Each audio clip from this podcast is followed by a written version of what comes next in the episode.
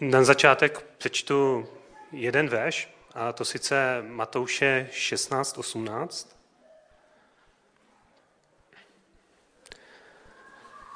Já ti pravím, že ty jsi Petr a na té skále vybudují svoji církev a brány podsvětí ji nepřemohou. Jestli vám tenhle verš trošku povědomí, tak eh, o něm mluvil Luboš na celozboru teďka. A mluvil o tom verši i na biblické škole, kde jsem byl koncem minulého školního roku.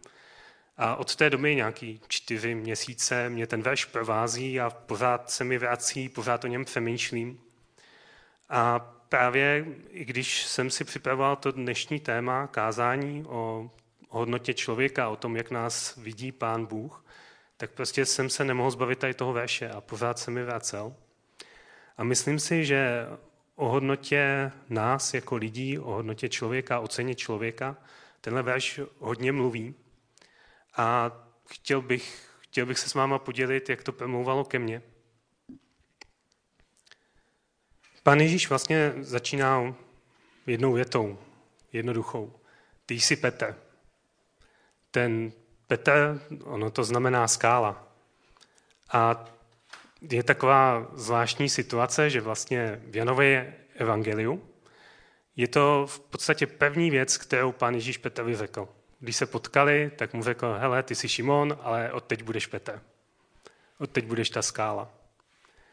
A já jsem o tom přemýšlel,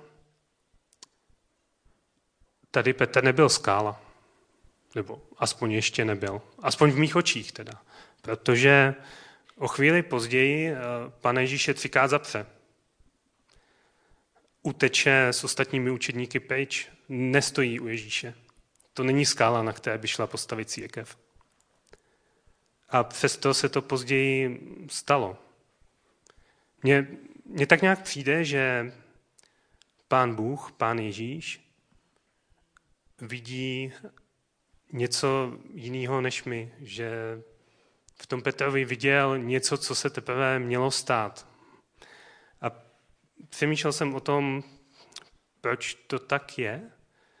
A myslím si, že mi to vlastně pán Bůh dal zažít na vlastní kůži. Tak bych se o to chtěl podělit. Začnu trošku oklikou. O prázdninách se ve mně probudila trošku touha po dobrodružství a napadlo mě realizovat takový jako praštěný nápad.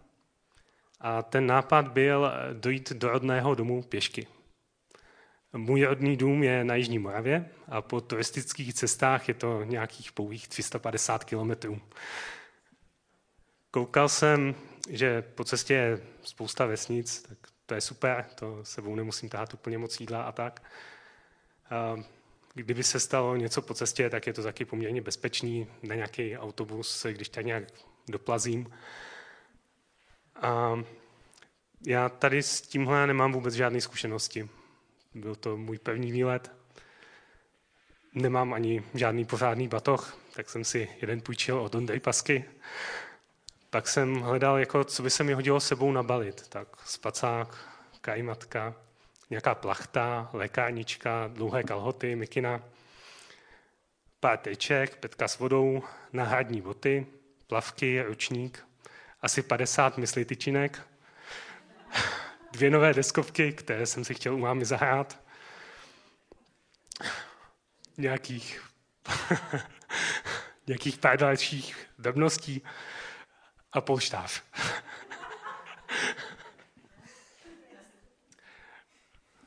Ten už se mi do batohu naštěstí nevešel.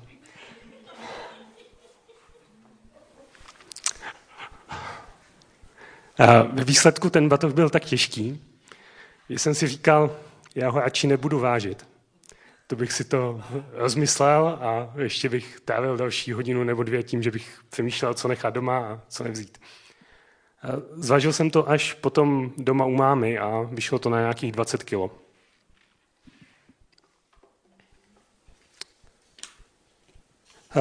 Takže tady s tímhle batohem nějak jsem ho dostal na záda a vyjázil jsem na cestu. První přestávku jsem měl zhruba po čtyřech hodinách a deseti minutách chůze. A mám tady takovou drobnou hádanku.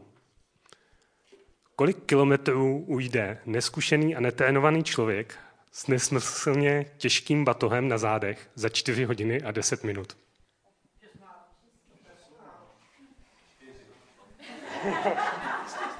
tak to mi málo věříte. 22, tak to je velmi dobrý typ. 21 km 900 metrů.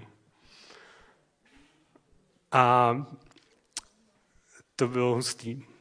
A jakoby taková domná odbočka tady tohle, vy jste se taky trošku zasmáli a tak, ale co jsem během toho zažíval, bylo to, že se mi sice ten batok zavezával do ramenou, to nebylo úplně příjemný, ale nic dalšího nebolelo, kolem svítilo sluníčko, nádherná příroda, dokonce na nečekaných místech, protože jsem procházel z Klecan celou Prahu a fakt to bylo přírodou, nebylo tam nic moc ošklivého. A vlastně, vlastně by bylo strašně moc dobře. Byl jsem v úplném úžasu, jak skvěle mě pán Bůh vytvořil. Jakože to celé funguje, to tělo, že prostě se dá vidět rychle, že to tak netíží, taková lehkost. A chválil jsem Pána Boha. Chválil jsem ho za to, jak mě vytvořil, že to je fakt skvělý a že z toho jsem fakt nadšený. A když jsem ho takhle chválil, když jsem se modlil, tak, je, tak jsem měl takový pocit, jako kdyby stál jakoby opodál, takhle měl založený ruce, měl tak měně pobavený úsměv a čekal, až mi dojde ještě něco dalšího. Já jsem přemýšlel, co by mi tak asi mělo dojít. No a pak mi to docvaklo. Pán Bůh nestvořil takhle skvěle jenom moje tělo, ale i to všechno ostatní. On, on prostě si s tím fakt vyhrál. A je to skvělý. Jsme skvělí boží stvoření, jsme originály a je to superový. A vyhrál si s tím opravdu hodně. Chtěl bych vám přečíst kousek ze Žalmu 139, co jsem četl ten večer s chodou okolností.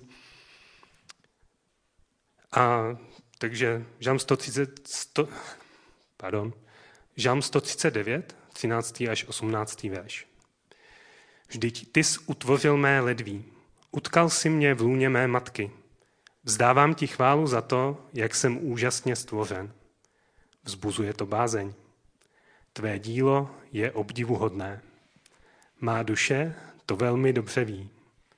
Před tebou nebyla skryta má kosta, když jsem byl utvářen v skrytu, utkán v útrobách země. Tvé oči viděli můj zárodek a do tvé knihy se zapisovaly všechny dny. Utvářeli se. Nebyl ani jeden z nich a jak vzácné jsou tvé úmysly, Bože. Jak mnoho jich je. Kdybych je chtěl spočítat, je jich víc než písku. Procitnu a již jsem s tebou. Takovýhle pocity jsem prožíval. Byl jsem úplně plný úžasu nad tím, prostě wow, pane Bože, ty jsi skvělý. Jsme božím výtvorem. Dal si na nás hodně, hodně moc záležet. A on sám ví, pro co nás vytvořil, jak nás vytvořil.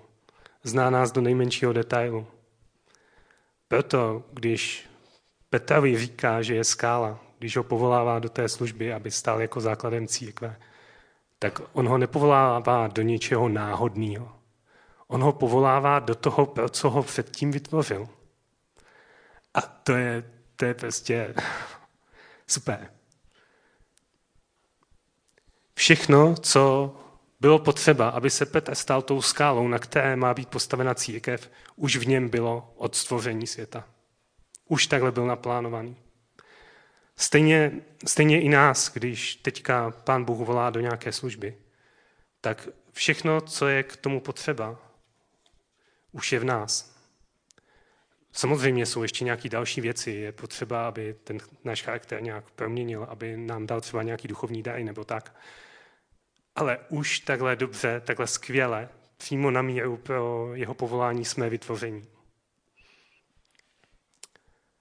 A on to ví líp než my sami. Když eh, do nějaké služby se nám nechce, nebo prostě se na to necítíme, ale cítíme tam boží povolání, tak bych chtěl, abychom si uvědomovali, pane Bože, ty mě znáš líp než já sebe. A já tě poslechnu, i když se na to necítím. Takový příběh, kde se mi to náhodou povedlo. Mám z prázdnin teďka. Jak byly celozbory venku, tak se předtím rozdávaly letáky. Já jsem se tam jednou přihlásil a za tu hodinu, co jsem tam stál, se mi podařilo rozdat celý jeden leták. Obrovský fail. Jakoby prostě Měl jsem z toho fakt špatný pocit, že jsem v tom selhal a bylo to takový jako zvláštní. Pro mě je to teda hodně vystoupení z komfortní zóny, protože jsem hodně introvertní člověk, někoho oslovovat na ulici, to je strašně nepříjemný. Tak se mi do toho už jako vlastně v podstatě nikdy nechtělo. Ale s chodou okolností jsme potom byli na zbojové dovolené, tam jsme se trošku bavili s Aničkou, jak se chystali do Čadu. A ona měla takový přání, že by chtěla, aby je tam pán Bůh zavolal z jejich komfortní zóny. A jakoby potom později jsem byl zase na tom celozboru, přijel jsem o něco dřív, protože mi tak jede ta doprava. A vnímal jsem, že pán Bůh mě volá do toho, abych šel ty letáky zase rozdávat. A mně se do toho nechtělo. Já jsem si vzpomněl, že jsem si ten den ještě nečetl Bibli, tak jsem si přečetl Bibli. Uvědomil jsem si, že bych vlastně i docela potřeboval jít na záchod, tak jsem šel na záchod. A pak jsem potkal pár lidí, s kterými jsem si promluvil. Ale pořád si pán Bůh nedal pokoj a vnímal jsem, že to po mně chce. Mně nezbylo prostě než kapitulovat, než přijmout tady tohle drobný volání. Tentokrát to nebylo zdaleka tak tragický. Jako, taky jsem těch letáků úplně moc neozdal, ale fakt to bylo lepší. I ten můj pocit z toho byl lepší. A jeden z posledních lidí, co přišel, co se se mnou dal do řeči u těch letáků, byla kolegyně z práce. A já jsem si říkal, wow, to je super. Tohle fakt bylo něco, do čeho si mě, pane Bože, zavolal, i když jsem se na to necítil a je to dobrý. A byla to taková drobnost, jo, prakotina. Když mluvím tady o tom, jak jsme skvěle stvoření, tak to by bylo úplně úžasné, kdyby to tak bylo úplně od začátku a vždycky. Jenže máme takový drobný problém, kterému se říká hřích. Je to nejjednodušší definice, co mě napadá, tak to je minutí se cíle.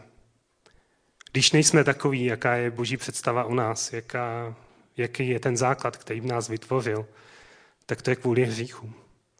Jsme kvůli tomu různě pokřivení, různě zašpinění, umazaní. A někdy až do té míry, že není poznat, do čeho nás Pán Bůh zavolává, do čeho nás Pán Bůh volá. Podobně to měl Petr. V době, kdy mu tohle pán Ježíš říká, že je ta skála, na které postaví církev, tak ještě nebyl připravený zápětí Pána Ježíše zradil. Ono platí, že hřích je potřeba vyznat, vzepřít se jim a přiblížit se ke Kristu.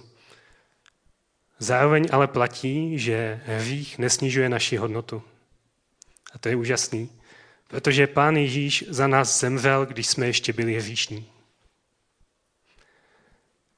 To je ta zásadní, naprosto fundamentální věc která určuje naši hodnotu. Stejně jako cena například obrazu se odvíjí od toho, kdo je ochoten za něj nejvíc zaplatit, tak naše cena se odvíjí od toho, kolik za nás zaplatil Pán Ježíš. A o tom mluvil minulý týden Tomáš, že Ježíš se na čas vzdal vlády nad celým vesmírem.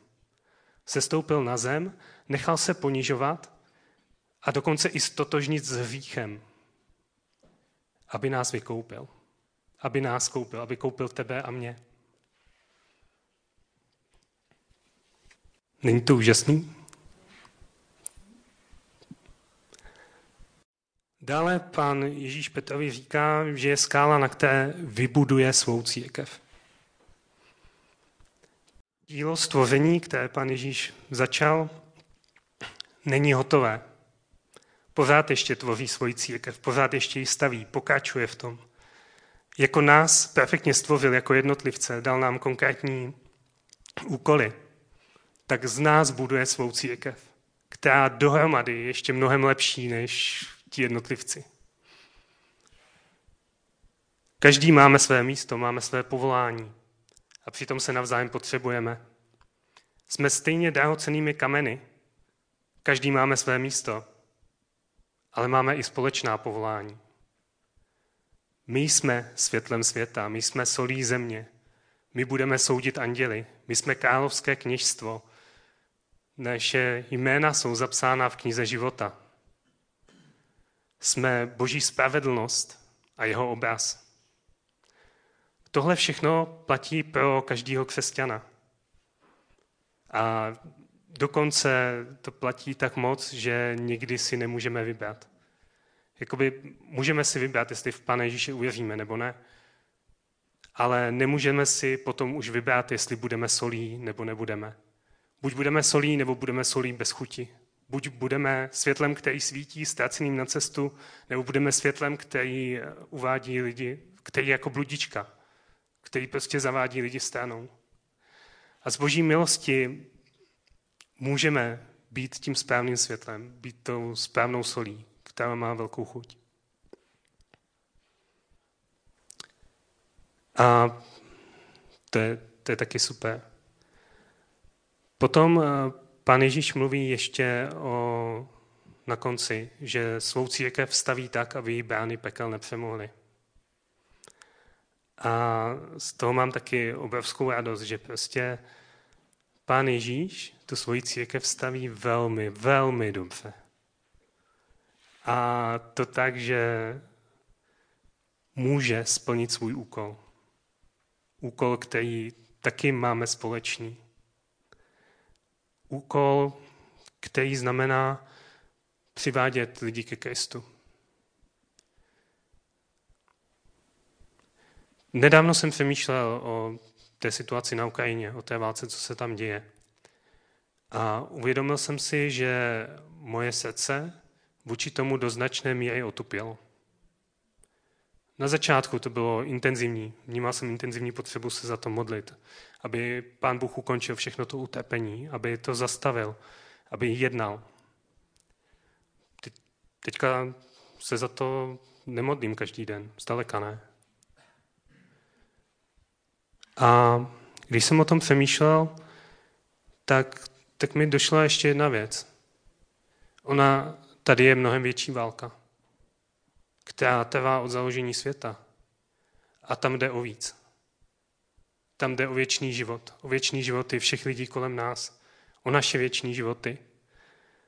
A to vůči téhle válce jsem ještě otupělejší často protože probíhá tak dlouho, nejsou o tom žádné zprávy nikde v novinách. A to je válka, kde zápasí církev proti peklu.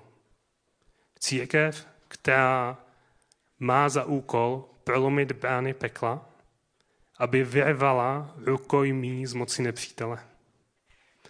To je to, proč pán Ježíš zemřel. On byl ten, kdo prolomil ty brány pekel. On je on byl tím, kdo to udělal jako pevný, abychom mohli žít. On je, on je prostě naším vzorem a chce, abychom byli jako on.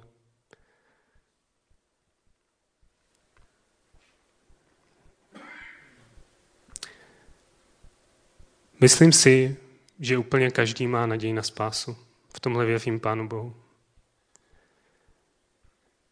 Když byl kdysi v Izraeli jeden takový pomatený věřící, který naháněl křesťany, hnal je před soud, nechával je vraždit, účastnil se toho přímo. Tak pan Ježíš zasáhnul. Jedno setkání s pánem Ježíšem a z tohohle člověka se stal apoštol Pavel.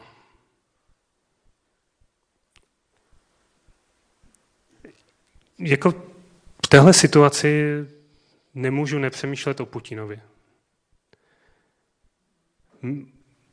Mám, mám víru na to, že pán Ježíš může zasáhnout a proměnit jej v dalšího apoštola Pavla. Nemám víru na to, že se proto rozhodne. Co, co vím, tak nikdo, ani, ani ten největší vrah, není od Pána Boha dál než jednu modlitbu. A nikdo není blíž než za bránami pekla. To je to povolání, který máme od Pána Ježíše. Ještě jednou přečtu ten verš. Já ti pravím, že ty jsi Petr a na té skále vybuduj svou církev a brány podsvětí ji nepřemohou. A teď se ještě pokusím to vstáhnout na nás. Víc, jak by to možná řekl pán Ježíš, kdyby mluvil teďka k nám. Já tě dokonale znám. Líp než ty sám sebe. Jsi pro mě pokladem nepředstavitelné hodnoty. Dal jsem za tebe úplně všechno. Vybral jsem si tě jako kámen, ze kterého buduji svoji církev. Účelem téhle církve je bourat brány pekla, aby z moci pekla byly vyrvány další poklady, jako jsi ty.